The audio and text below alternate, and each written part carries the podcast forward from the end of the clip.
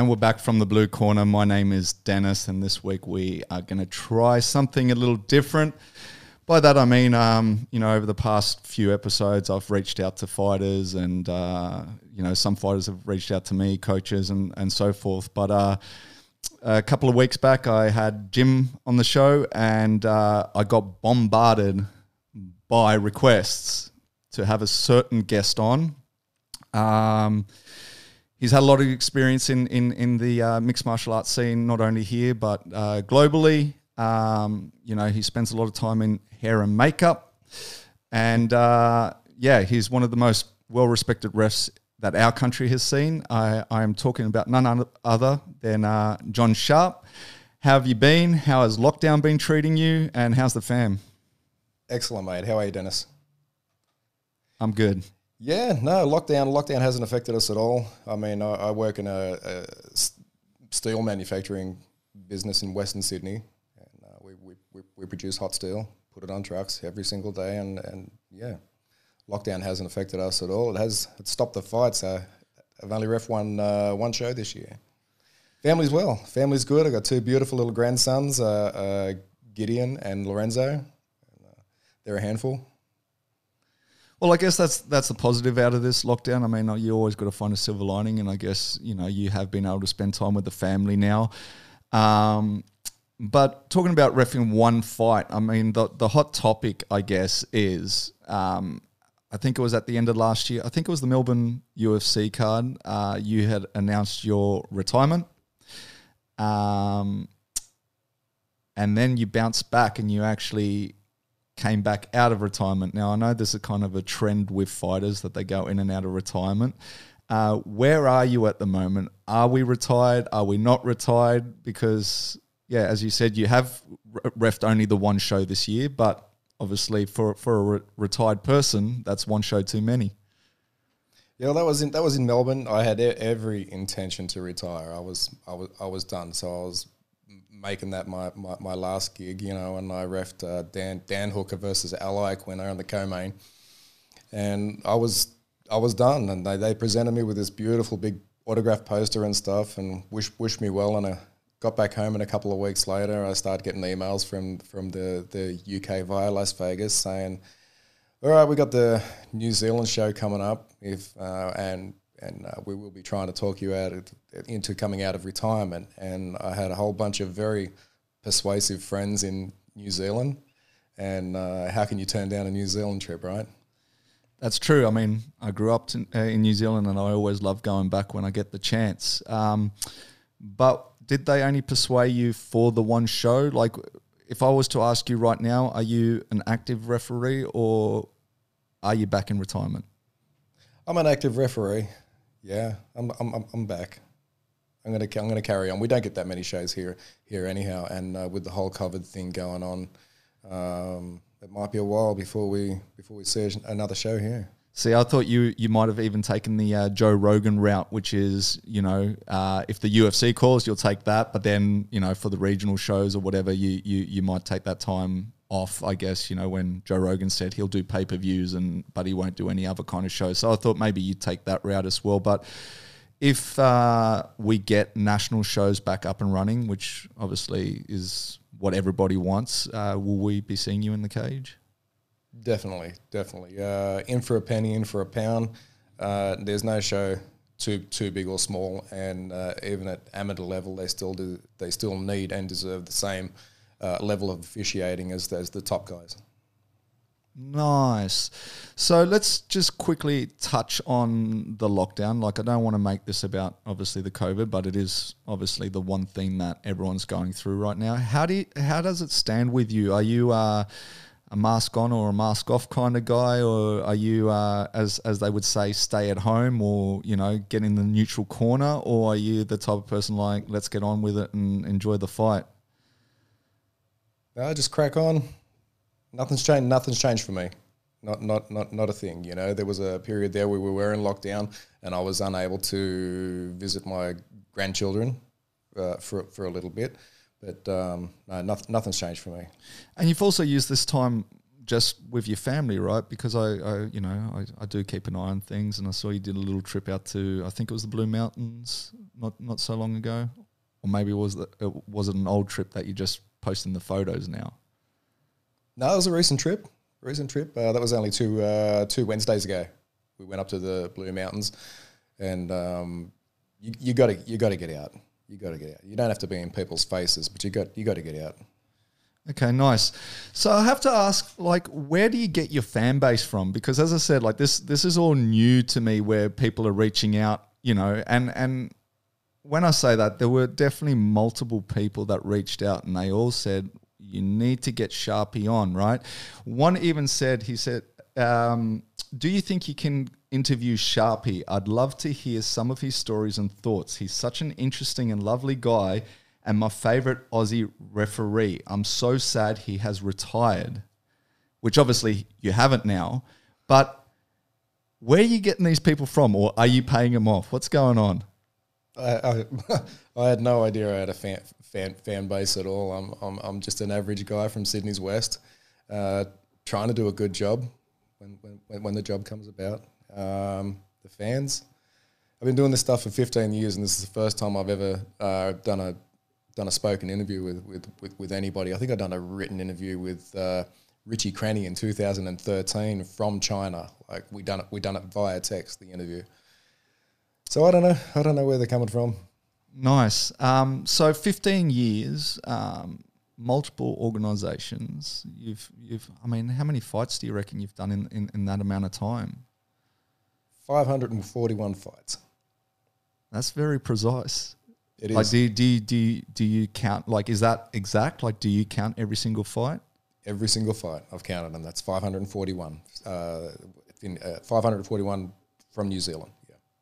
Nice. And um, what the beginning? How how did it all start? Because you know, like you you see a lot of these officials. Um, you know, they're either ex fighters and, and, and, and things like that. And uh, you know you've told me that you train in jiu-jitsu but it's it's never like been a case of you know you converting from a fighter across to now an official after you've retired. So and I, and I guess also 15 years what what are we talking 2005 um, the sport is still very new and fresh. Like how how did your journey begin I guess uh, what was your why as they always say with fighters? Um, and yeah how, how did you even get your foot in the door in uh, in in 2005, I just finished doing my whole bodybuilding bodybuilding thing. I competed as an amateur in bodybuilding, and I wanted to try something different. And uh, a friend of mine who was working for Steve Percival at the time, she said her husband was training there, and and she said, uh, "You ever tried BJJ?" I, I didn't really know what BJ, BJJ was, and uh, she said, "Come on down." I was like 116 kilos when I when I first walked on the mats, and and boy, didn't didn't I learn real real real quick. So I walked out of there, and uh, went home, tail tucked. You know, 60 kilogram, 70 kilogram guys beat me up. I walked in there thinking I was going to pick guys up and throw them out the window. It wasn't the case. Jiu Jitsu is another world. Um, then I was one stripe, two stripe, white belt under Steve Percival, and Steve Percival had just had been refing shows for a year or so, and he needed a hand on a show. And he said, uh, he said, you like all that MMA cage fighting stuff? And I and I said, yeah, yeah, I do, because I was a big Pride fan um, back then. He said, can you come and give me a hand on a show? So backstage, uh, tape, tape, taping up hands and looking through cracks to see what's going on out out, out there in the ring. You, uh, nine times out of ten, it was a roped off ring back then because we had a lot of mixed shows, uh, K1, kickboxing, MMA.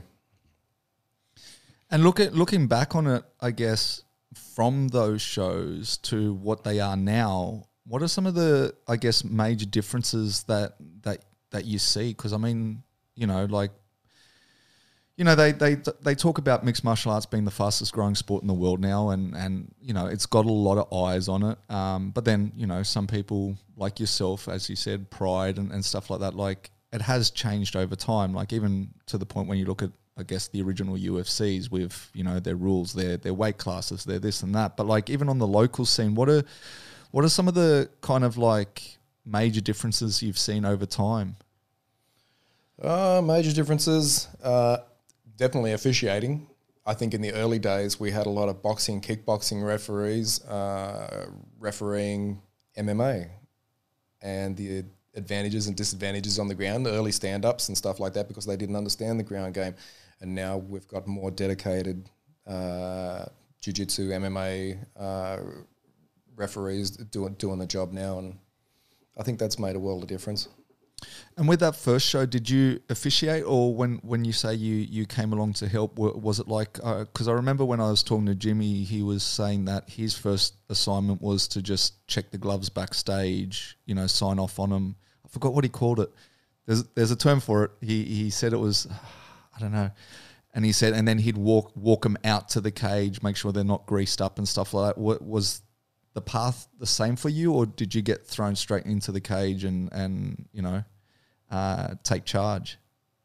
No, it was very similar for me. I was backstage backstage for a, a num- number of gigs, doing all the bits and pieces out there, and then uh, Steve Percival and myself went to a Nick Stone show over at Manly, and there was it was a mixed show, uh, K1 kickboxing, and there was one MMA bout on the card, and uh, this was uh, August 2007 and Steve said, uh, How do you feel about refing? And I went, I'll give it a go. Not knowing what to do, of course. And uh, it was Richard Walsh. Uh, I forget what his opponent's name was, but this were, uh, he'll, he'll remember this. And uh, the right person won, and uh, here, here we are. And um, I guess you know, has there ever been moments when, when right now when when you say the right person won, has has there ever been moments where, you know, I, I asked him the same thing where you kind of not second guess yourself, but like, um, you know, at the moment it, there's always this like, you know, does a fight finish too too too late, um, which was a couple of weeks ago, as I say, with the Herb Dean, Dan Hardy, which I spoke to with Jim? Or does it, I, guess, with Dominick Cruz, where you know he was complaining that the fight got finished too early? Like, is there ever is there ever moments where I guess I don't know you you kind of you doubt yourself, or do you always like uh, back yourself? I guess. I go I go through the shoulda, woulda, couldas after every single show okay? Because uh, if I'd have done this, it would have changed the outcome of the fight. If I'd, if I'd have done that, it could have changed the outcome of the fight. Um, there's no bigger critics on us than ourselves when it, when it comes to refereeing or, or, or judging. We, we, we genuinely care about what we're doing. We care about the sport. So all the keyboard warriors out there beating us all up, don't don't think that we're not back in a hotel room somewhere beating ourselves up uh, on on occasions. You know, not nine times out of ten, I walk away from a show going, "That was fantastic," but there'll always be that odd occasion where I go, I try and redo the fight in my head and say, if I'd have done it this way, would it have turned out that way? If I'd have stopped it sooner, if I'd have stopped it later, we always question ourselves. Do you ever lose sleep over it? Uh, I've lost sleep over a couple of fights. Yeah, yeah. I, I, I, think every referee and judge out there, I think there's fights that will live in their their mind forever. I have I have a, I have a couple myself that uh, I, I think about and look back on from time to time, and I try and try not to rewrite those uh, errors in judgment. And it, and is it because um, I guess the the fights that do stick with you is it more to do with uh, where they happen in your career coming up, or is it is it just because of how they eventuated? And what I mean by that is like, do you, you know, like obviously Jimmy was saying that, uh, for instance, his most nerve wracking fight was his first fight, not say the Melbourne one, which was in front of 57,000 people on and then pay per view and everything like that, because it was his first fight rather than the biggest fight he's ever done. And, and he said, because even at that time. And then and then he was saying that the first UFC fight he did, he had that same feeling again. And he was like, I, I had ref so many fights, but the first time he got into that UFC cage, he felt like, uh oh, this is this is like my first fight all over again, pretty much because those nerves. Did you ever have those kind of moments? Every show. I get nervous before every show. I'm nervous 10 seconds before the fight starts, but 10 seconds into it, I'm good. So uh, if you're the first fight on the main card, uh, for example, on a UFC, and uh, there's a lot of times where I've, I've been that guy, and you know everybody's just turned on their TV sets, right? Bruce Buffer walks out to the middle of the cage and says, "We are live," and your heart just starts going, boom, boom, boom, boom, boom, boom. Here we go. But then, uh, once he leaves the cage, the cameras leave the cage. Okay, the door shuts. Uh, I pretend there's nobody else out there. It's just me and the fighters. And with the UFC, I'll just quickly segue to something. I've been asked to ask you a question, and that is why do you always choose to wear such tight shirts? Uh, that would be Howie. that was actually going to be the second part of my question. Do you know who that would be? But yeah, Howie Howie Booth. He's always into us because uh, we we done back to back shows there in, in, in New Zealand, and we we work for a show called um, Eternal. He, uh, from Perth, the guys from Perth, and uh, and and the Gold Coast, Cam O'Neill and and and uh, Ben Vickers. So we'd done the show the day before, and they didn't have any two XL shirts for for, for Mark Craig and myself. Uh, so we only had XLs, and these things were skin tight, man. They showed it. They showed everything. So Howie's been into us ever since for our our buff shirts. And so, looking back at, I guess, your last fifteen years, what what are you, some of your um, favorite moments? Like, you know, whether it be on the national scene. Um, obviously, you've done a lot of stuff overseas as well. Um, you know, is it the UFC? Uh, like, just looking back, what are, what are some of the highlights, I guess, of your journey?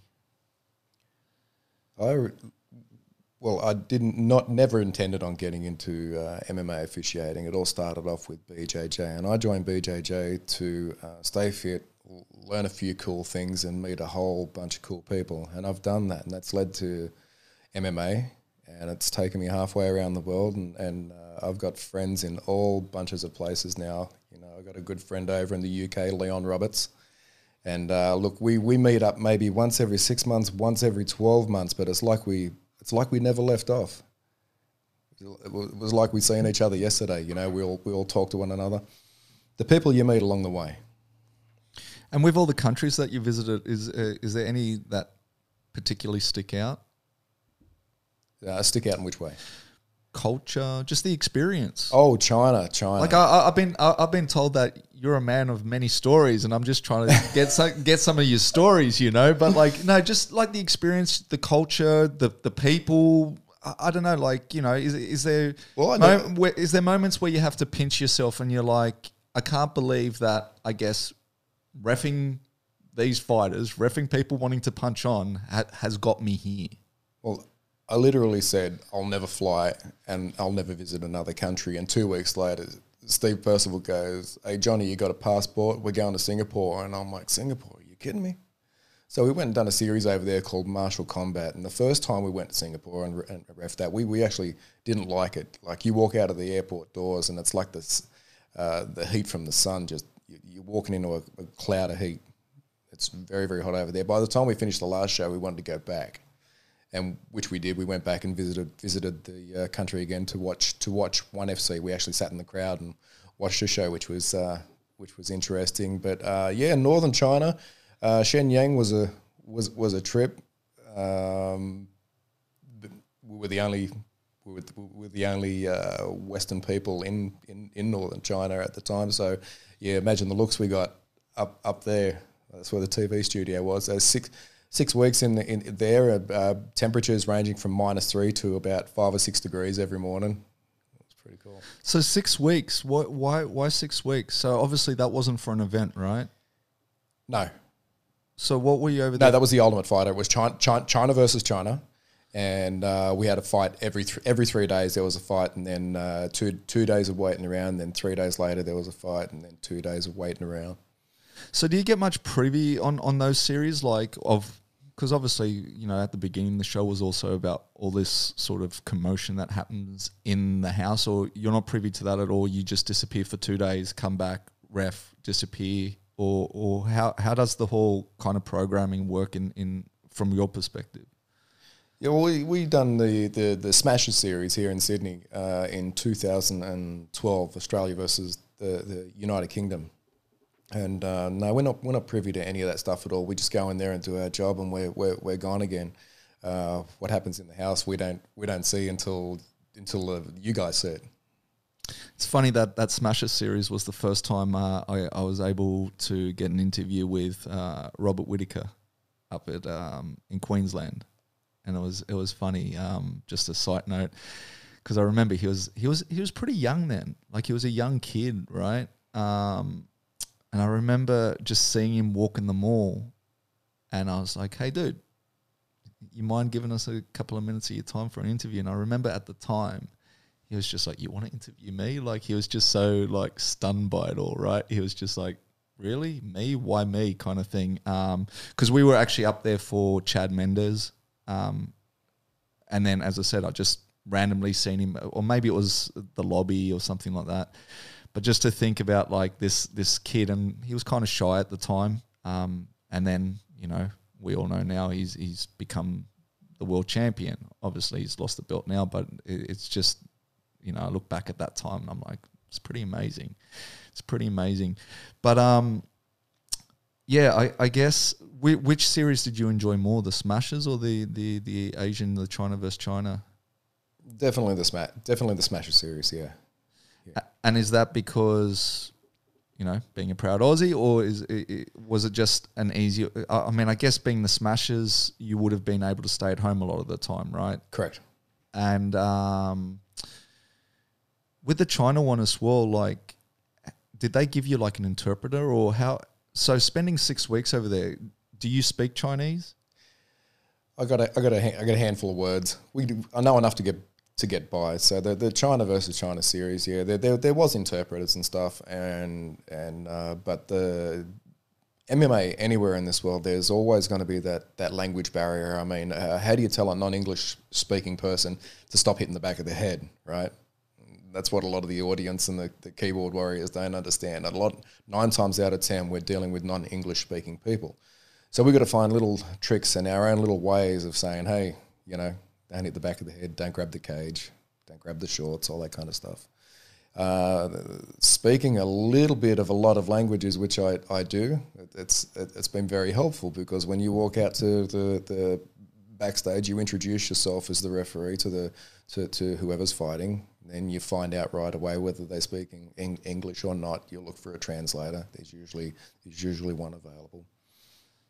Yeah, crazy. Um, and have has there ever been a moment where I guess not so much backstage, I guess in the cage where things have got lost in translation? Like, you know, ha, ha, has there ever been a moment where I don't know you've called a fight, but the fighter keeps going because he's he didn't understand, or, or I, I don't know. I, I guess anything, or you know, you trying to get someone to to stop holding onto the cage, but they just don't understand you. Has there ever been moments of lost lost in translation?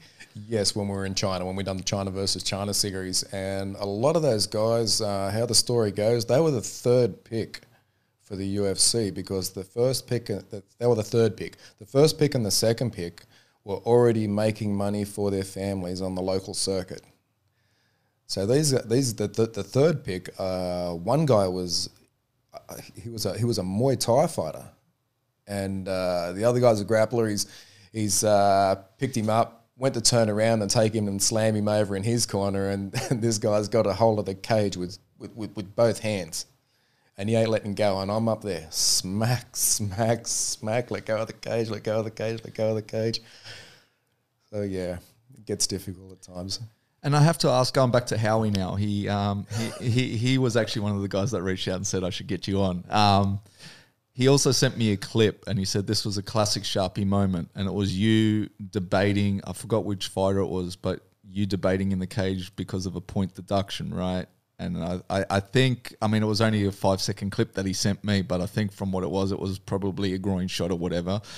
And he was arguing with you that it was the first time, and and you. You're like, no, three times. no, three times. What what was going on there? Oh mate, that was that was in Japan. Like I was, it took me ten years to get to Japan, and I think uh, uh, anybody who's in martial arts, I, I've read it somewhere before that there's a there's a longing to go to Japan, Uh, and uh, finally I made it there, and I refereed uh, Teruto Ishihara versus Rolando Dy. Okay, That's the one. Rolando Rolando Dy. Anyways, he's uh, he's clipped him in the groin in the first round, so I had to warn him, you know, like like what watch your shots and stuff. Okay, okay, no worries, no worries. Second round, uh, a knee to the groin. I think it was a knee, knee, yeah. And uh, and I said, come on, man. I said, uh, watch your shots. That's it's, it's your second warning. And uh, in the third round, like it was, there was no turn on the kick for an inside thigh kick or nothing like that. It was straight up the pipe. And you heard the crowd. The crowd will tell you right away. You just heard the crowd unanimously go, "Oh!" Ishihara's on the ground, rolling around, hanging onto his junk. And uh, I'm like, there's only two outcomes that are going to happen out of this. Depends on Ishihara. So I went over to talk to uh, Rolando Dy and I said, stay in the neutral corner, just wait there. And I go over and I make sure Ishihara's okay and uh, he holds his shorts out and he wants to show me something. I don't know. I don't know what he's showing me. And I look down. Go, oh, "That's great, mate.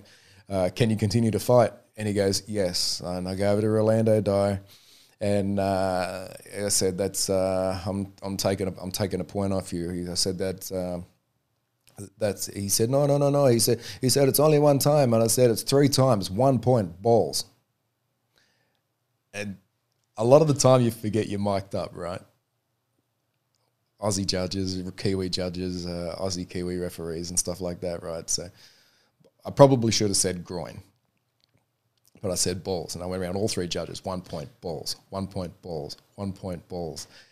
I got back to my phone that day, and uh, I've got a whole bunch of texts on there. Ha ha ha! Three times, one point balls from all, all various people, and then it dawned on me, the mic so you do get lost with that, right? Like you, you really, I mean, you know, and, and it's always been one of those things that I guess is is considered in all sports. I know that they bring it up in the rugby league as well. Like, um, you know, the refs are mic'd up, and and you sometimes hear the conversations between players. Same thing with you with fighters and stuff like that. Um, do you think it's it's a good thing? Because I know it has been up for debate sometimes that really, you know. Um, I know, as I say, this has gone more into the rugby league scene, but like that, you know, uh, people have said like we shouldn't really be miking the refs because you know there's there's stuff that's said in the heat of the moment um, that maybe shouldn't you know be broadcasted out live. Like, how do you feel about miking up? Do you do you see it being an issue? Do you not have an issue with it? Um, yeah, how do you feel about the whole? I don't see it being an issue at all. Every every time we work UFC, we're mic'd up and uh, a handful of local gigs we've been we've been mic'd up as well. So I'm kind of used to it now. But I do catch myself out sometimes when there's there's been a good shot or a good takedown. I catch myself going, "Ooh, oh, did they hear that? Did they did they hear that back at home? Right." Um, but I think it's a useful tool too. Uh, we repped uh, UFC Singapore, and I, I had to disqualify a guy. My only disqualification in 541 fights, and it had to be on UFC. I'm like, come on! It was uh, four illegal elbows, uh, downward elbows to the back of the head, and Japanese guy couldn't couldn't continue. And uh, it was a useful tool in, in, in such a way that the, the, the, people at home could hear me say to the uh, translator and the fighter, "Can you continue to fight?" And then I asked one more time. I said, "I ask you one more time. Can you continue to fight?" And he told his translator no. Translator told me no, and I said, "That's it. Okay, it's over." And and going back with the point deduction as well, I uh, as I say, like I asked Jimmy the same question, like how do you handle point deductions? Because I, I find that a lot of the times, you know, you'll you'll see one fight, and there'll be one warning, and then it's a point deduction. Um, you see other fights where there's there's three warnings. You know, there's it, like how is there is is there a way like uh, and i guess just from an outsider's perspective whether it's the crowd like you know because as you say there's a lot of keyboard warriors and they're like deduct a point or what are you doing? or this or that. Like how do you go about deducting points? Because obviously a lot rides on points right? Um, and especially i mean I, I guess you can catch up in a title fight because you got five rounds to kind of catch that point up. In a in a three round fight a point probably means a lot more because sure right? The, sh- the fight's shorter, so for you to be able to catch that point up is is is a lot harder. But yeah, what are you, what are you looking for before you, I guess, deduct points? For example, if if uh, someone's got you against the cage, Dennis, and they're trying to take you down, you your natural reaction is to reach for the cage to stop the fall, right?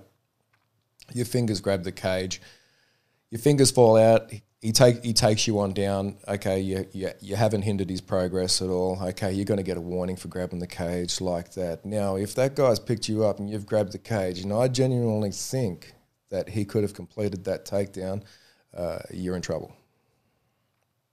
So it's it's literally not on how many warnings. It's just, I guess. On Well, I'll, I'll, I'll always I'll always give a couple couple of warnings. You've already been warned the first time when they've got when the, when the rules have been said to you. You've already been you've already been warned.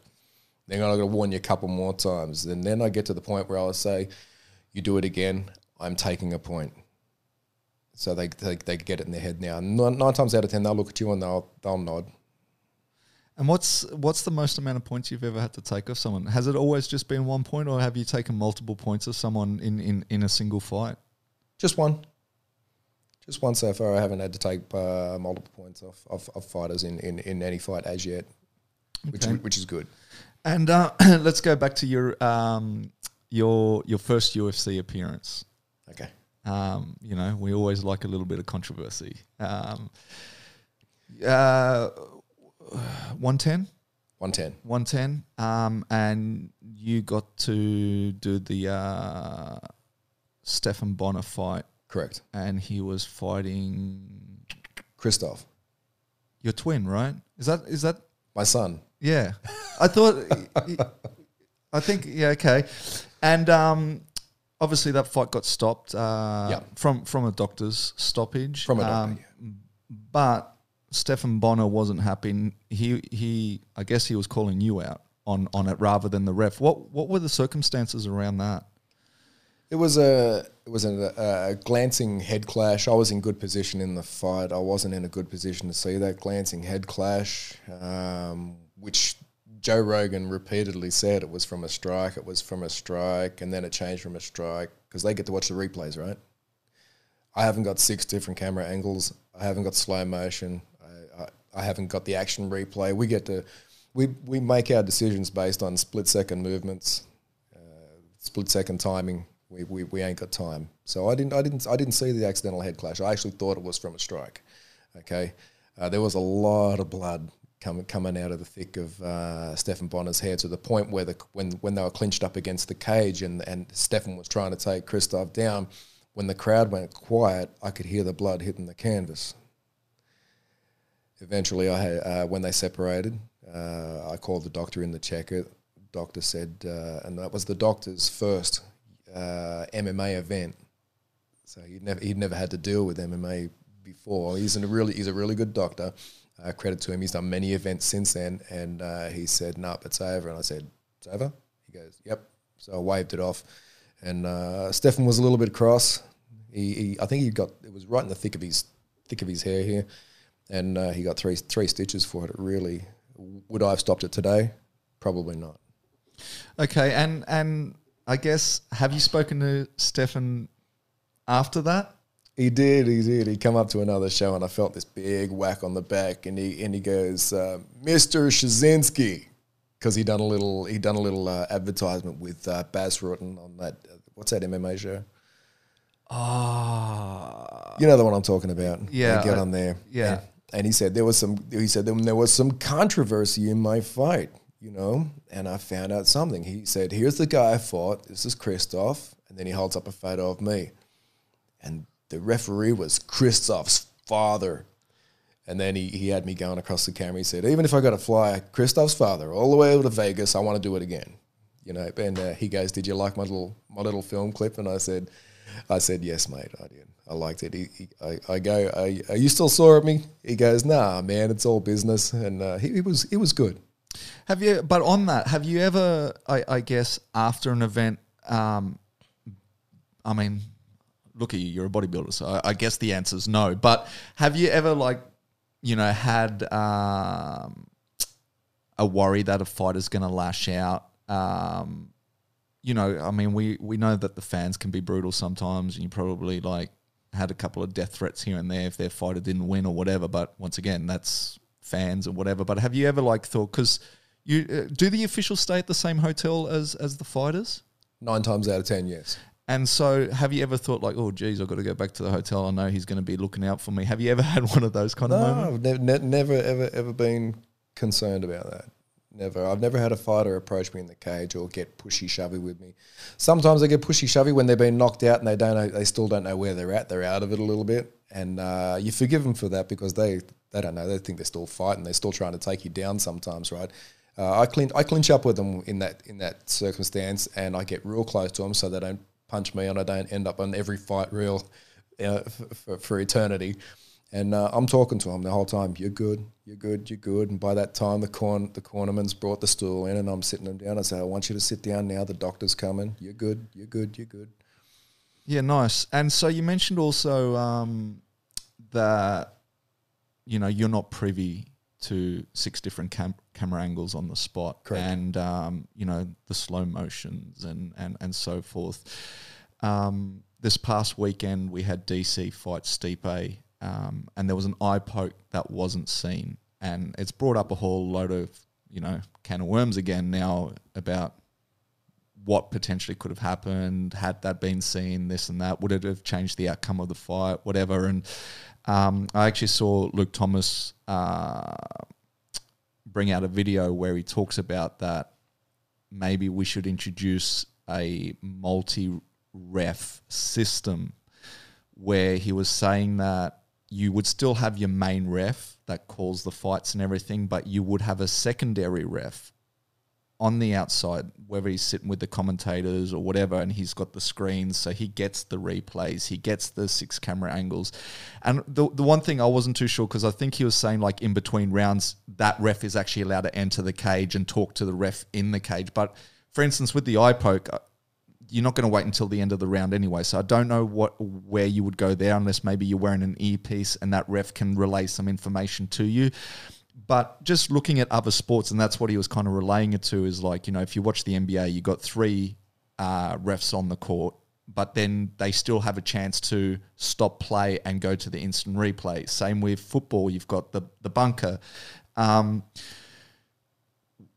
what do you think of an idea like that? Do you think that, I mean, granted, he did also mention that these sports, the reason you have multiple refs is because you've got a bigger surface area to to cover. Like, you know, basketball, you've got 10 players on the field, uh, on the court at any one time. I mean, rugby, you got the 26 players on the field at any one time. So there's obviously, you need more eyes because there is more action rather than just two people. But do you find we need to start looking into something like having a secondary, um, I guess, ref that helps the, the, the main ref in the cage uh, for instances, as I say, where where a few things, you know, do get passed up, or do you just think like, um, look, it is part of the sport, like it, it, it sucks, but it is what it is. It sucks, and it is a part of the sport. And I don't think we need a secondary ref. Uh, you got people with funny ideas saying, "Why don't we have five judges? Uh, why don't we make uh, half points and and all this kind of stuff?" You know, uh, the, the refs that the UFC employ or, or the commission employs, they've, they've, and and that that particular referee, uh, he, he's a very very very experienced man. And uh, you know we, we don't every, everything happens so quick okay? Very very very quick. Uh, you, you, you're not going to see everything and you can't score and you can't call what you can't see But you wouldn't want someone in your ear then, for instance, like, hey, John, there, was an eye poke there, or you know, like you you wouldn't you you would actually vote against having a system like that, i'd vote against having a system like that yes. And your reasoning. my reasoning is uh, we do a, we, I think we do a, a good enough job as it is okay? There are just times when uh, we're human beings and when we're not going to see everything. We, we can't be around that fighter that, that that that secondary referee might not might not see it either you know we, we can't be in 360 degrees around around the fighters uh, we, we, we try and get on the open side all the time uh, and and and uh, put ourselves in a position where we can see everything but we're not always going to get everything.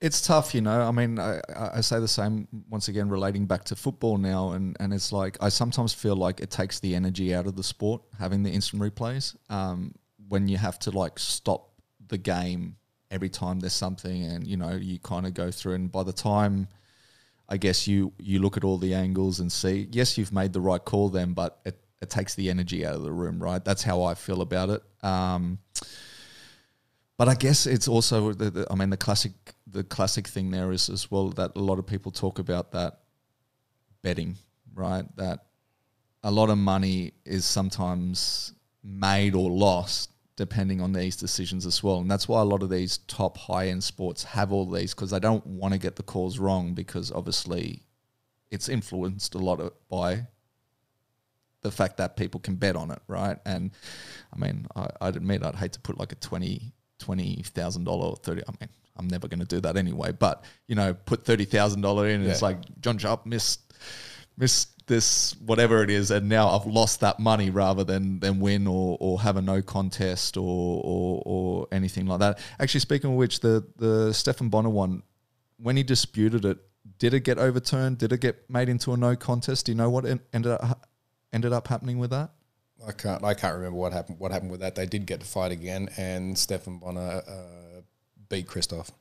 Okay, nice. And went on to fight. I think another five or six more times.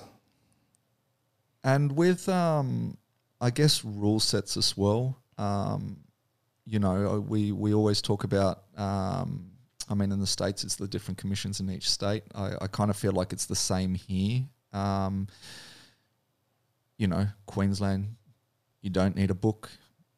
New South Wales, you need a book. Uh, even in New South Wales, you have different officials, like different organisations that yeah. officiate. Um, and I guess with that comes different rule sets. Um, I guess how do you feel about that? And also, you know, does it become confusing sometimes uh, for fighters, especially, but also for yourself as a ref, like, oh, that's right, we're we're today we're refing under this rule set, or how do you how do you feel about having all these different organizations? Um, like, I get it, like having different promotions, I get that, um, but like, do you, do you think there should be like one uniformed, I guess, um, officiating department, whether it's on a on a national level or a state level? Yes, there should there should be no borders when it comes to MMA. You're fighting, uh, you're training a certain way in Sydney. You got to go fight in Perth, and now you go fight in Perth or Adelaide or, or, or Melbourne, and everything you've been training for has changed. Some uh, amateur shows allow allow standing knees to the head, whereas I don't like to standing knees to the to the body only. I think knees can be equally as devastating as, as, as, elbows, even even even more so if you if you if you got a Muay Thai background or if you really know how to use them. Do you, do you find um, amateurs or pros harder to ref?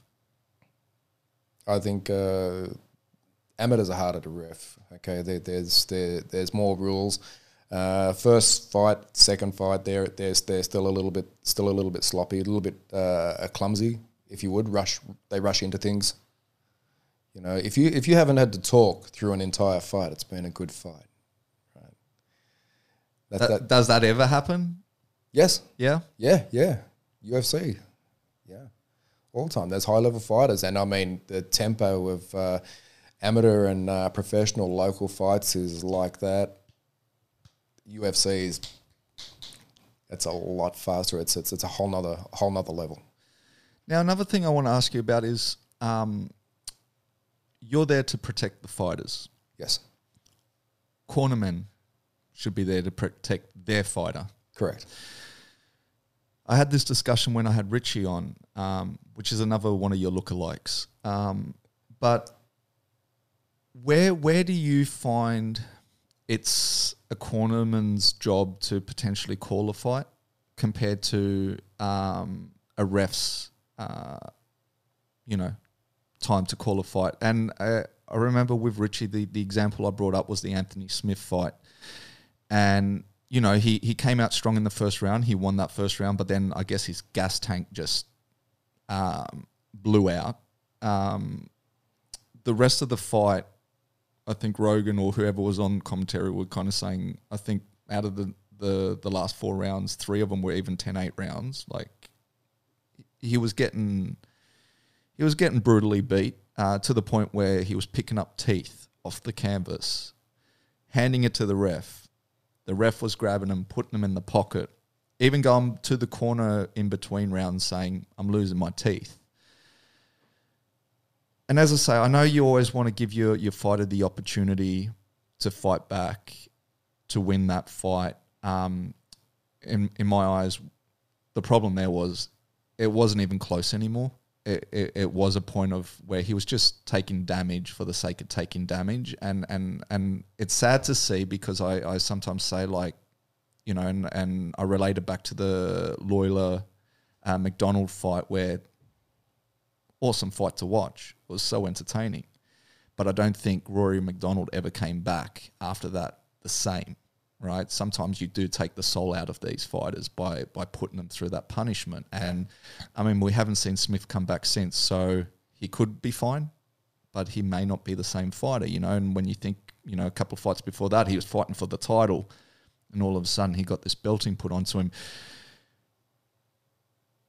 In cases like that, do you think the corner should be throwing in the towel? or or is it on I guess the ref to say, look, he's handing me his teeth. Like I got to call this. Like because I, I just find one way or another that fight. Me personally, I think that fight should have been stopped. Maybe not in the second round. Give him another round. But as I said, like once you get in these 10-8, 10-8, 10-8 rounds, and as I say, it's not even close anymore.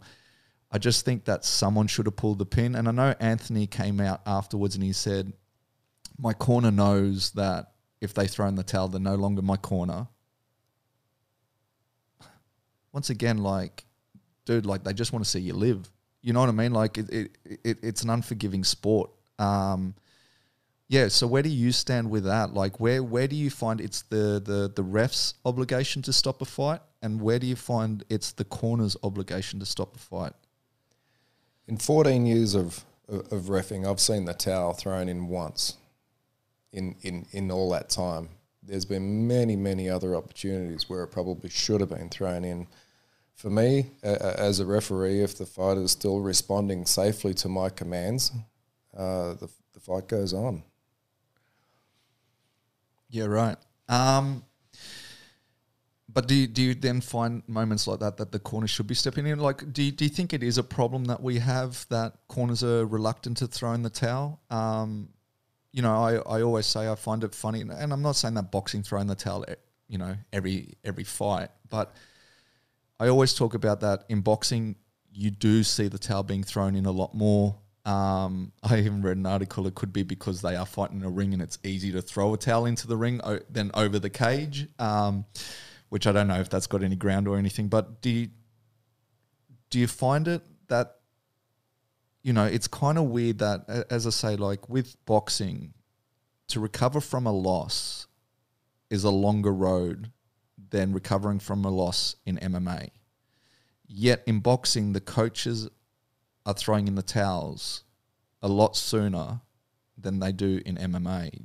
Do you, do you, do you agree with that one? And two, why do you think we are so reluctant? I mean, as you say, in, in 14 years, 15 years, you've only seen it happen once. Like, why, why do you think that is the case? I think because the fighters threaten their team before the show, don't you dare throw that towel in there. I've heard it. I've heard it in the change rooms. Don't you dare throw the towel in. Don't you dare throw the towel in. But there's got to be a point that even though they say that, there's there's got to be a point. Like I mean, I get it. Like it's it's that let me go out on the shield, but you know what I mean. Like we're we're not talking about a tennis match where ah, we'll, we'll just play again next time. You know, like we're, we're, we're talking about a sport that if you take enough head trauma or enough, you know, damage, as I say, you're not going to come back the same way. And even once you retire, there's there's long lasting effects. Like, so at what point do you go, okay, yep, you've threatened me with that, but I'm going to do what's my duty of care, I guess. I don't know what goes. I don't know what goes on in their minds. You know, it's a fighter's mind. I'm not a fighter. Uh, I, I don't know. I don't know how they think. And I think if I was a fighter, I'd be I'd be telling them the same thing. You know, don't you dare throw that towel in. It's kind of the, uh, the maybe it's their, their their last their last crack at it, and they um, they, they, they want to make a, a, a, go of it. Um, I don't know. I mean, to that point, we even had a, a, a month or so back. We had another fight. Uh, I forgot what his surname was. Uh, young kid Max. And in between rounds, he actually was asking his coach. He's like, "I'm done," and his coach was like, "No, you're not." He's like, "I'm done," and literally he said it nine times, and his coach still sent him out. Right, and he ended up losing in the next round, um, and he's since been released by the UFC. But even that I found boggling that your fighters just and and he took that fight on short notice. So whatever it was, like he he might have run out of gas, he might have whatever, but Because- whatever reason is, he was like, I am done, and he's beg not begging his coach, but he's basically telling his coach, call this fight, and the coach is like, no, I'm not doing it. I've, I've, I've I've copped more flack from cornermen than fighters when I've stopped the fight. The fighter, he's uh, he's not complaining that it was stopped early or whatever the cornerman thing. The cornerman come running in abusing you, saying you stopped it too early. Yeah, but the fighter's not complaining because he was the one getting punched in the head, not you. Okay, they want to uh, oh, ref to fight uh, Anthony Perosh versus Nick Penner and uh, Nick Penner was in the fetal position. A- Anthony's just uh, he's when Anthony punches, he's like a robot. Donk, donk, donk, donk, donk, and I could hear the punches and I could feel the punches through the canvas through my feet. Now the 10 second clapper had gone off. I'm not counting down 10, 9, 8, 7, 6, 5. I'm watching the fight. I'm watching for safety. With one second to go, I underhooked Anthony's arm and waved it off. Nick Penner's corner come in, uh, all abusive and stuff. There was only one second left to go, and I'm not I'm not counting the seconds. Okay, I'm watching for safety. Okay, uh, it was done. Which I respect, and and I guess that that takes us back to uh, Cruz's last fight as well. Um, you know, he kind of felt like the the the fight got stopped early because he was getting up, and and so and and I have to say, I was one of those people that was kind of going, you know what, with two seconds to go, I probably would have let that fight go, um, just purely because there was two seconds and and there was a title on the line. And uh, I mean, I'll, I'll, I'll ask you the same question I Jimmy. Do you, because there is sometimes talk about that, you know, depending on what's on the line, you'll allow certain things to go a little longer. Is that the case? Like, so for instance, like I'm on the prelims, three round fight. I take four unanswered shots. You call the fight. Now we're the main event. It's for a title. Do you allow that four four unanswered shots to maybe be eight unanswered shots, or are you still going to call it at four unanswered shots? How how does that? Do you, do you give a little bit more leeway to, I guess, a the main event, and two if there is a title on the line? Like, do you, do you allow it to go a little longer? No, no, it's the same. Fight's a fight, whether it's for a title or whether it's the undercard or whether it's an amateur fight. Fight's a fight. Okay, and when it's uh, no longer safe to continue or you're not intelligently defending yourself, the fight's over. And with the uh, defending yourself, like, what are you looking for there?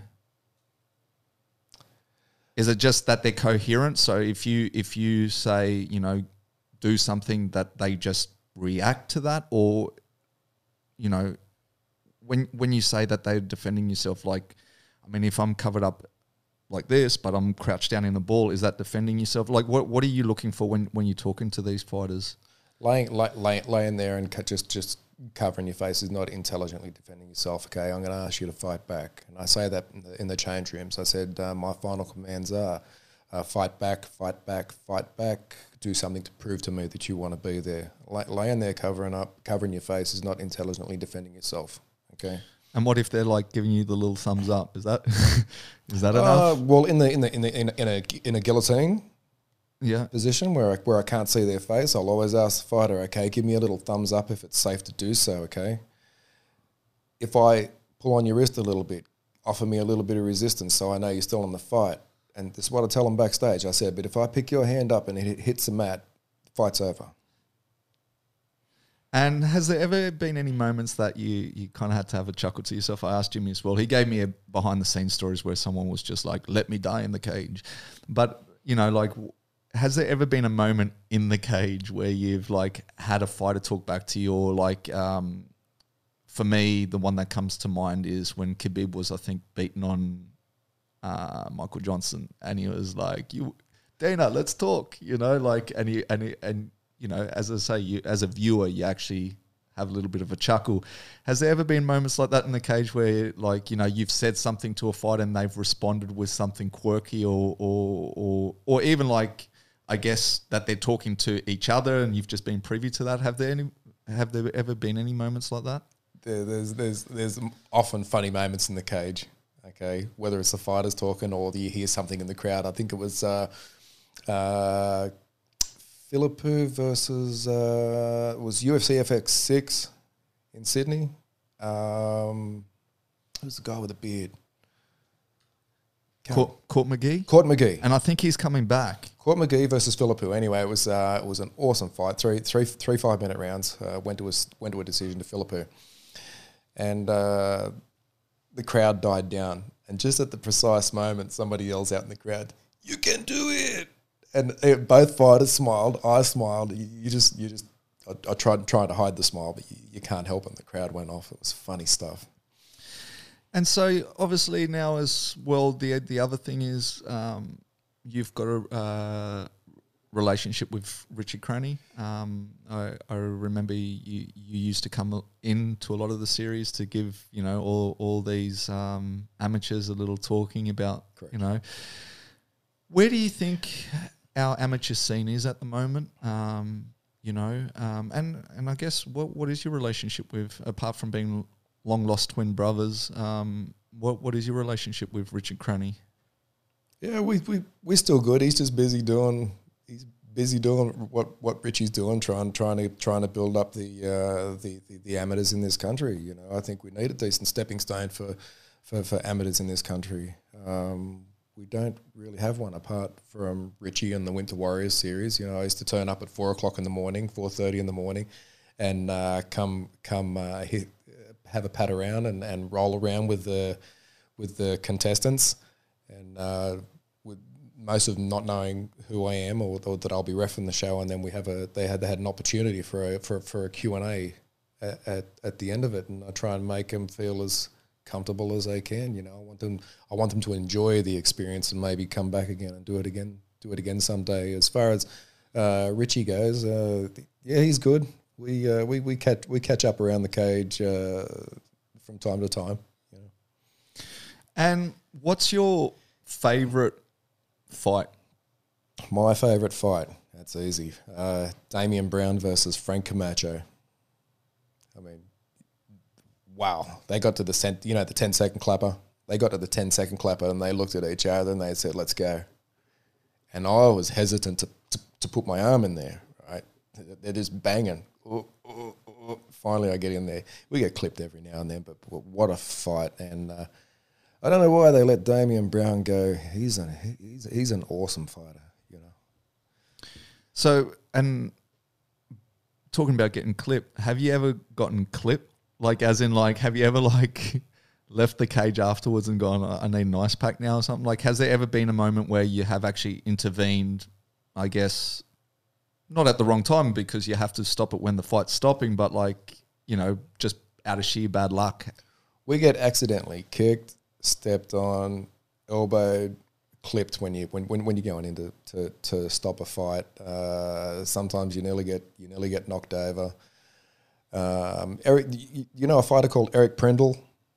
He's a monstrous man. I refed him uh, against another American guy in Singapore. And uh, the American guy uh, had the mount on Eric Prindle, and he's dropping punches down. And I had to go in and stop the fight, and one of them clipped the back of my ear on the way in, and I had to brush that shit off real quick because cam- for the cameras. But uh, yeah, he made my head ring. And going back to the favorite fight, what's your favorite fight that you haven't been a part of? Like, say someone, um, you know, new to the sport, or they've they've heard about it and they just, you know, what's one fight that you would go watch this fight and tell me you didn't enjoy it? Like, what what fight does it for you? UFC 79. Okay. Uh, I think it was uh, Chuck Liddell versus uh, Wanderlei Silva. That was my favorite fight, I think, of, of, of all time. And why is that?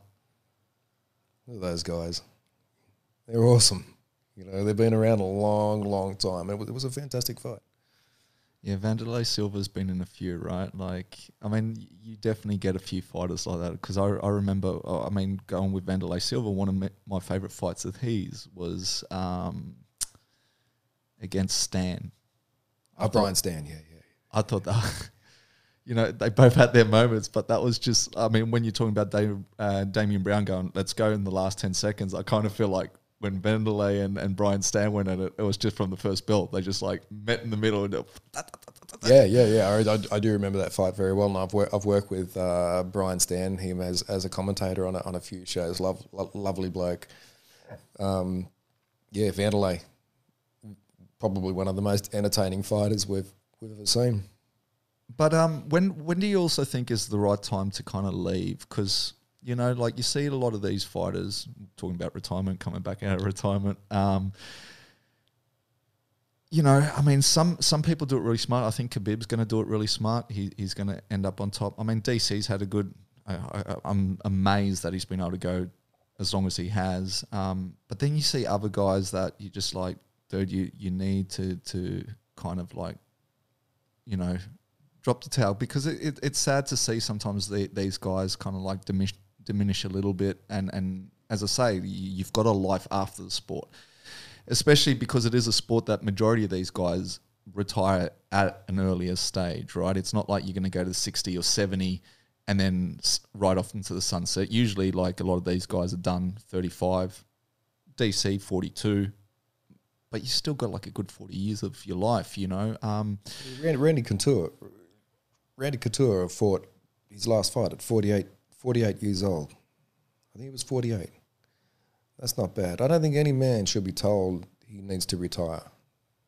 As I say, I, I work with a lot of guys who talk like to talk to me about the fights, and uh, I, I, try not to en- engage in chat about the fights so much. And they say, "Oh, this one should retire, and that one should retire." And I say to them, "You should retire."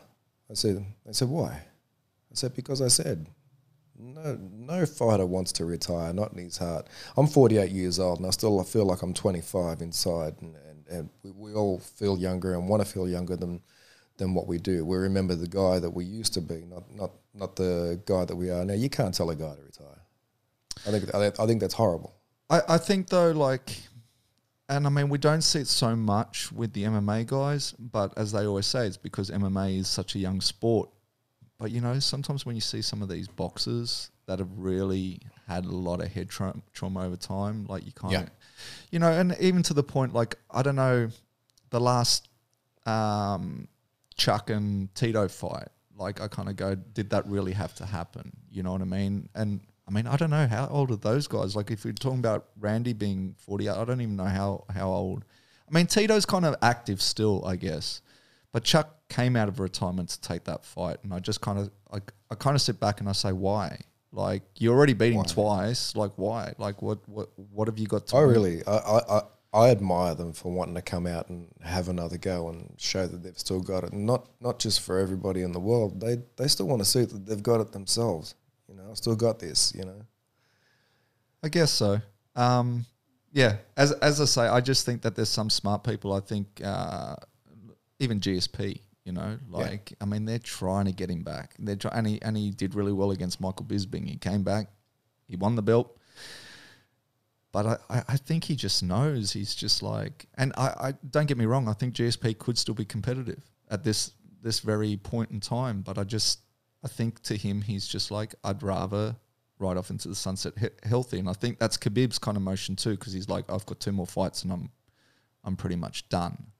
Um, you know, where other guys, as I say, they'll keep coming back. Uh, and then they try these things like Sanchez is, is one that, that to me rings a bell. You know, now he's got this spiritual coach or whatever. And, and, and it's like, once again, he's been in some of my favorite fights, Diego, right? Like he's fighting Jake Matthews in September, right? Some of my favorite fights because you just know he's gonna he's gonna go out there and and you know, give it all. So as as a fan, and this is what I mean, as a fan, fight away because you know what I mean? Like yeah. it's entertaining.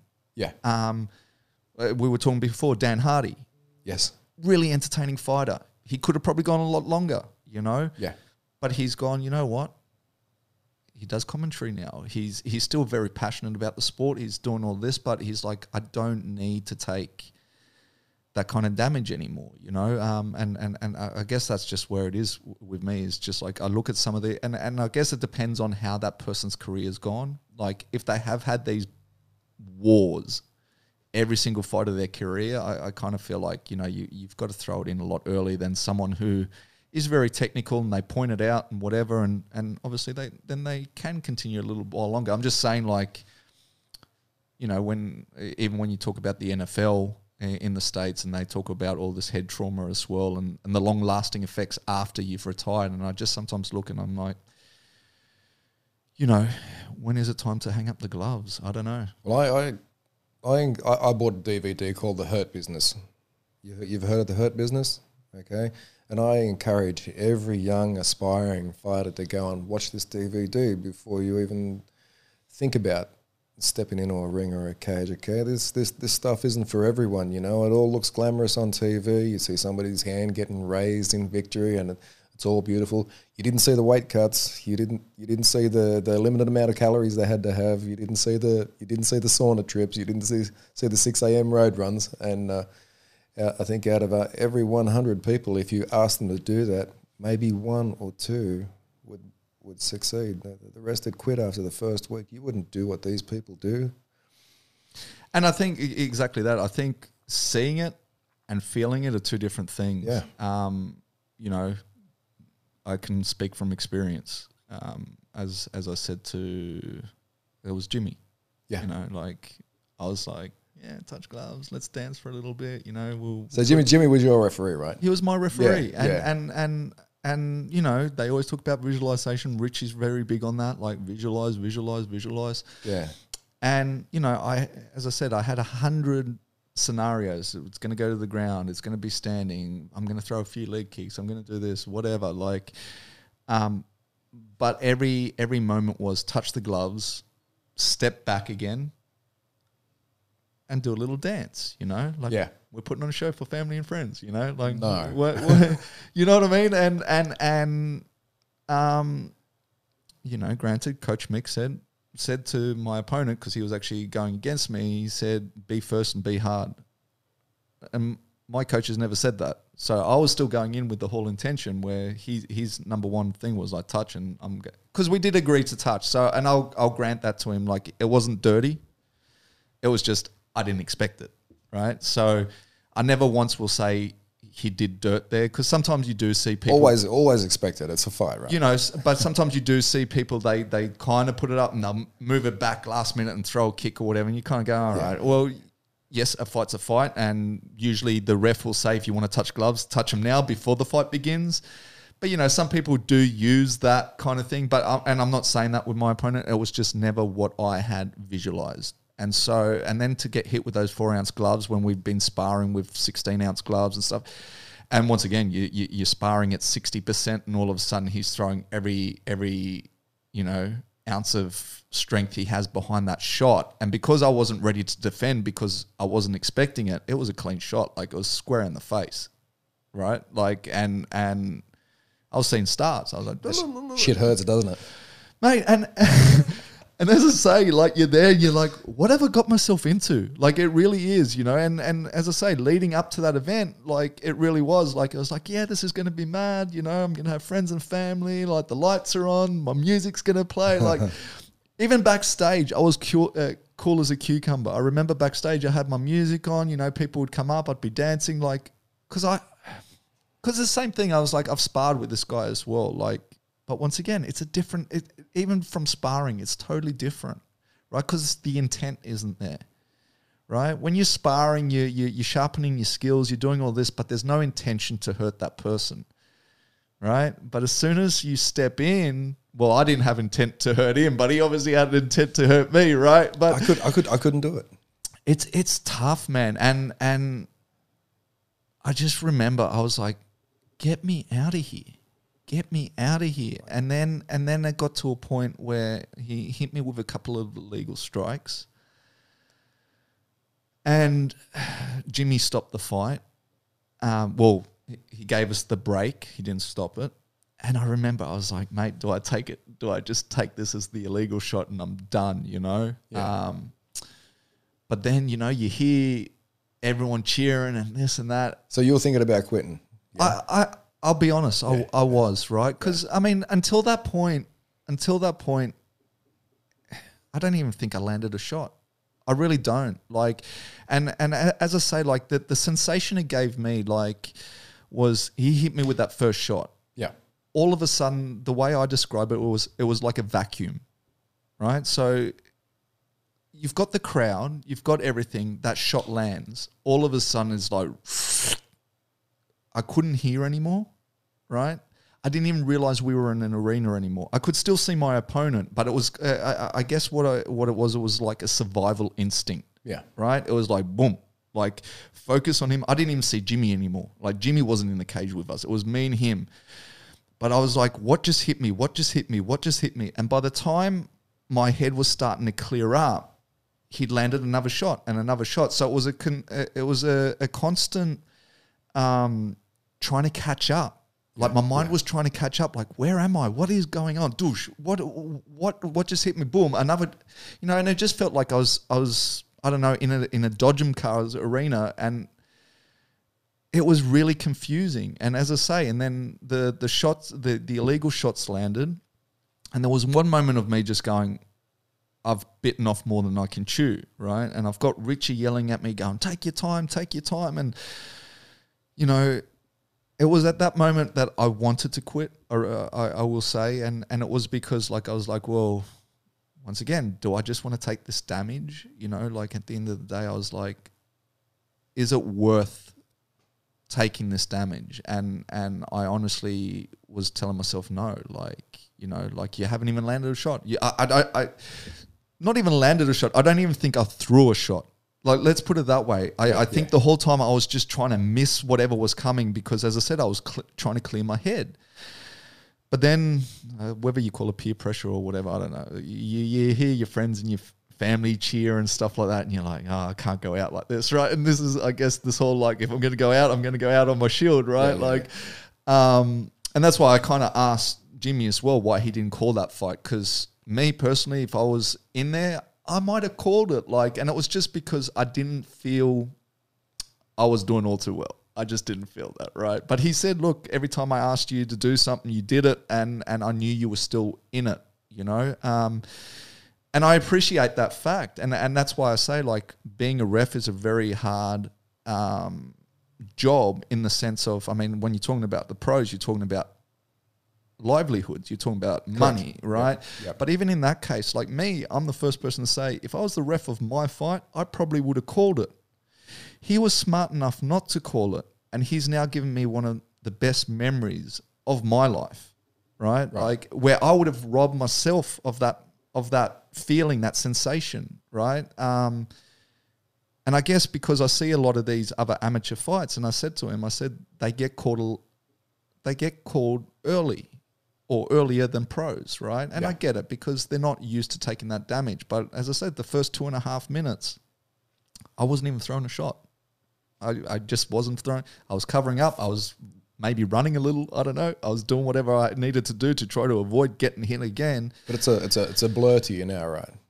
No, I, I remember it quite Remember the well. whole thing? I, I remember it quite well. Um, even to the point then when I was able to lock off that submission, talking about the vacuum, it was so weird. Like, so obviously, um, my whole plan was to tire him out, and you know, I'd spoken to Tiago, my coach, and I wanted to get him with the anaconda. That was always the plan. So I had I had drilled that quite a bit. So once I had that locked in, I was like, all right, I got this, right? Um, but it was weird because then when Jimmy obviously pulled me off, and I feel bad for him now too because it was with 14 seconds to go in the round, and you kind of go, oh, maybe he could have held on for 14 seconds, you know, like Yeah, yeah. before tapping. But I mean, it is what it is. Like, um, but I just remember at the time it was a blur because I was in that vacuum that I talk about, Yeah. right? Where I couldn't hear anything. Like, and as I said, Jimmy wasn't even in the cage. Jimmy came back in the cage when he was pulling me off the guy, right?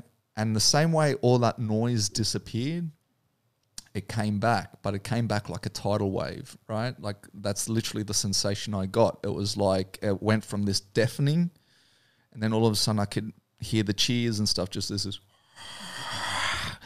you know, and then the adrenaline kicks in, and I ran around the cage, I think I- like ma- making a fool of myself or whatever. But like it, it, at you know, because you know, looking back on it, like you know, maybe I shouldn't have been running around because it wasn't the best performance either. But it, the adrenaline kicks in, and, and it is what it is. But as I say, like it is a hard job because I'd be the first person to admit that stop the fight, ref. What are you doing? What are you doing? But then now I appreciate the fact he didn't, you know, and he made the right call. It's a tough gig. You know, it it, it, it really, can be a tough gig at times. you know, and and I- I, I think people need to realize that sometimes um, that you know you you're not making these calls because you want to let someone down or whatever. And as I say in the pros, it's even more so, especially the way the pay structure's been, you know, for years, where it's like you're literally halving a guy's pay packet if you make the wrong decision Correct. right? And you know whether they're on a 10-10 contract, I mean, you know, or if they're on a on a 80-80, 200-200, I mean, we're talking we're talking I'm not, I'm not. I'm not on the local circuit. There's, there's, there's no, there's no money in this sport. I don't think, uh, and uh, you know, the the cage fighting championships run by Luke Pezzutti was the stepping stone to, to to UFC. You know, these guys weren't fighting for much. You know, uh, I, I heard five hundred dollars, thousand dollars being thrown around. It wasn't much, and then the the, the uh, newer guys sometimes three hundred dollars for what they put into it. It wasn't much. We we we we refereed for free for the first four years, man, uh, until the Combat Sport, Sporting Authority sort of uh, came around and uh, we started getting hundred and sixty-five dollars to, to to ref a full pro show, and then they'd rotate us between judging, timekeeping, refereeing, patting down, bassing, and all this all this kind of stuff. So by the time I go from Western Sydney to North Sydney, okay, I've got to go through all those tolls, food, petrol, all that stuff. $165 isn't a lot. And most of the fighters aren't getting paid either. Right. and as I say, the camps cost money and stuff like that. So Everything. it's it, it- it's it's Food. like you are doing it for the love. So on that point, if your kids said they wanted to fight, what would your response be? Well, my son has grown up seeing me heavily involved in the sport, and he's always said, I want to fight, I want to fight, I want to fight. I took my son to uh, Brace Show Canberra, and I said, uh, I need you to need you to work the cage door, and I need you to need you to mop blood and stuff. Okay, okay, no worries. And I said, uh, so you're out the back, and I had one guy taping blue corner, and I had my son taping red corner. And I said, I want you to watch this properly, and I want you to see how they treat the guys that win and how they treat the guys that don't win. And uh, on the way, on the drive back from Canberra back to home, he said it was uh, very somber being in the room of the guy that, or the girl that didn't make it that day. And I said, so you got to be prepared to take a loss as just as humble as you can as you can take a win. And I said, and no, you never fight.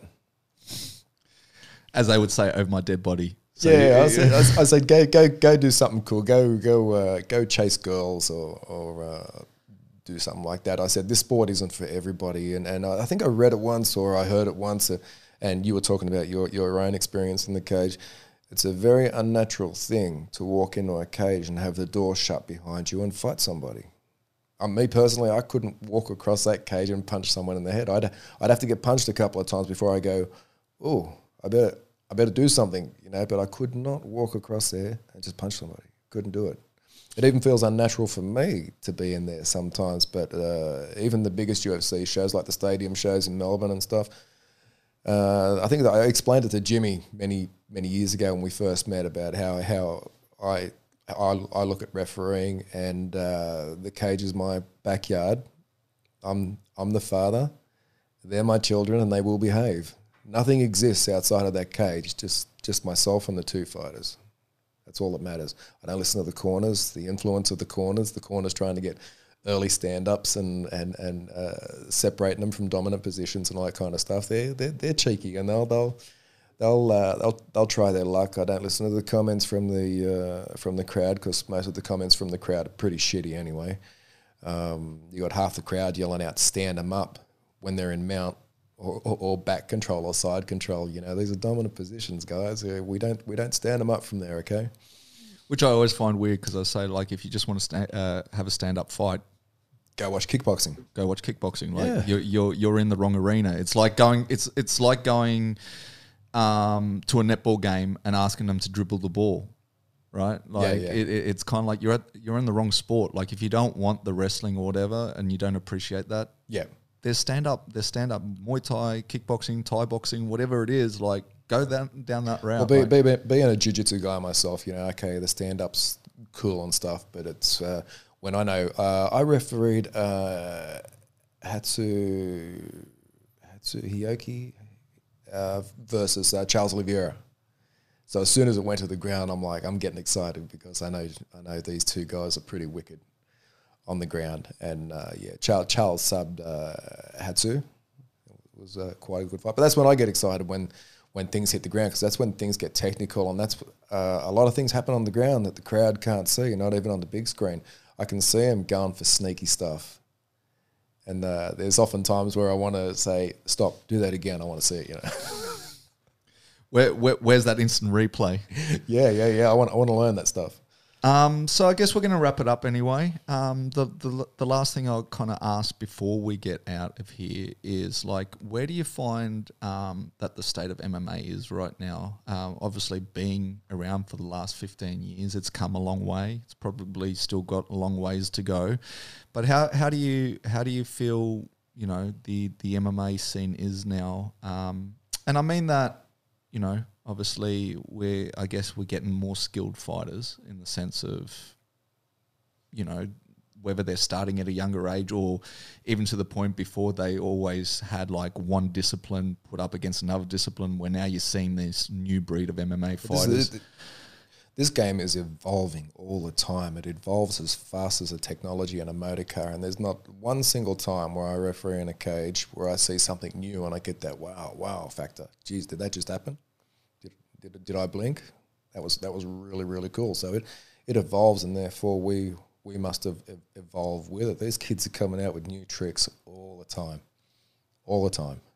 And do you like where it's headed? Obviously, I mean, look, granted, as you were saying, fighters don't get paid that much to begin with, and and 15 years ago, I guess even at the highest level, they weren't getting paid much. Where now some of these guys, whether it's your McGregor's, your Ronda Rousey, they they've made millions, right? What what? But with that also comes that what I've noticed is back in the day it was more about respect and honor.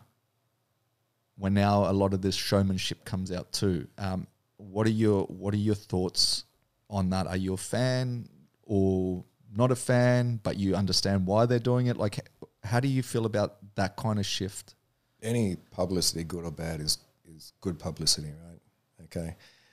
Um, I think there's still a, a ton of honor in the on, in in the in the sport. Yeah, some shit talking going on, but that's uh, you know, I, I I ride to and from the events in the same buses as the fighters. Okay, and you see the two guys that were just shit talking one another. Then they fight, and then they're both sitting beside each other on the bus back to the hotel. It's all entertainment. It's it's it's business. But obviously, sometimes they did cross the line. Could be Conor, right? Where Oh, yeah. the the whole trolley through the window, and then also like bringing religion, family, and all that into it to the point where then Khabib exploded, as we all know, jumped over the cage, and Yeah, well, oh, oh, but, but at the end of the day, it also made him millions, right? Like uh, that's what I'm saying. Like, at what point do you like go? You know, yeah, it's it's disrespectful, like talking about. I guess Khabib's wife in, in a certain manner, but on the same token, Khabib ain't complaining when he brings home the millions that he made out of that fight. You know, like um, I don't know, like I, I do find that there are barriers, and I, I think sometimes those barriers do get crossed a little. But I also understand it because, as I say, as a fighter, you don't have a long lifespan in in the career, and for that first part of the career, you, you're fighting for the love of it. You're not making anything, as you've just mentioned. So it's really like when you look at that window, you probably got five, maybe 10 years where you've got to bring a lifetime worth of money in. Is that fair to say? Like, Yeah, yeah, definitely, you know, so definitely. But slagging out uh, anybody, slagging out anybody's religion or, or, or family or country or anything like that, just to antagonize them in the fighting. I think that, that that's uh, the problems with them, not not not their opponent. You know, you got a real problem if you got to slag out somebody's religion, country, family. Um, yeah, and it's all about showmanship, getting under their skin, and you know, maybe maybe you'll deduct a point one time. hey, you shouldn't be saying that. One point. one, point. balls. Balls. That's it. That's for you, Howie. but but on that note, we are going to wrap it up. Um, for people that want to reach out, I know you're not big on social medias, um, but you know, if people do want to reach out to you, what's what's the best way of them getting in contact with you? Well, I've just recently got uh, Facebook. I never, never. Uh, I think I had Facebook back in 2009, 2010. Didn't know what to do with it. Shut it down. But I've recently got it because I got I got grandchildren now, and uh, yeah, Facebook. Just look up uh, John Sharp. It'll be a picture of the back of me and a shotgun shooting clay targets. Well, there we have it. Um, as I said, this was a first because I've never really had um, so many people request a guest. Uh, and look, it was a good thing for me as well because it means that people are actually tuning in, which I didn't know until they finally went, oh, you got to get this person on, you got to get this person on. But I, I, I, do appreciate your time. We, we have probably gone a little over to what we normally do, but. Um, Look, I, I I hope we see you in the cage soon. As I said, a lot of people were disappointed um, to hear that you had retired, which we've now cleared the air. He is back, and not just for the UFC, he is back on the national circuit. So, um, especially for those fighters that um, reached out saying I should get you on, they can look forward to uh, seeing you probably being official to one of their fights. And on that note, we're going to say goodbye. Thank you for tuning in. I'm a one. I'm a one.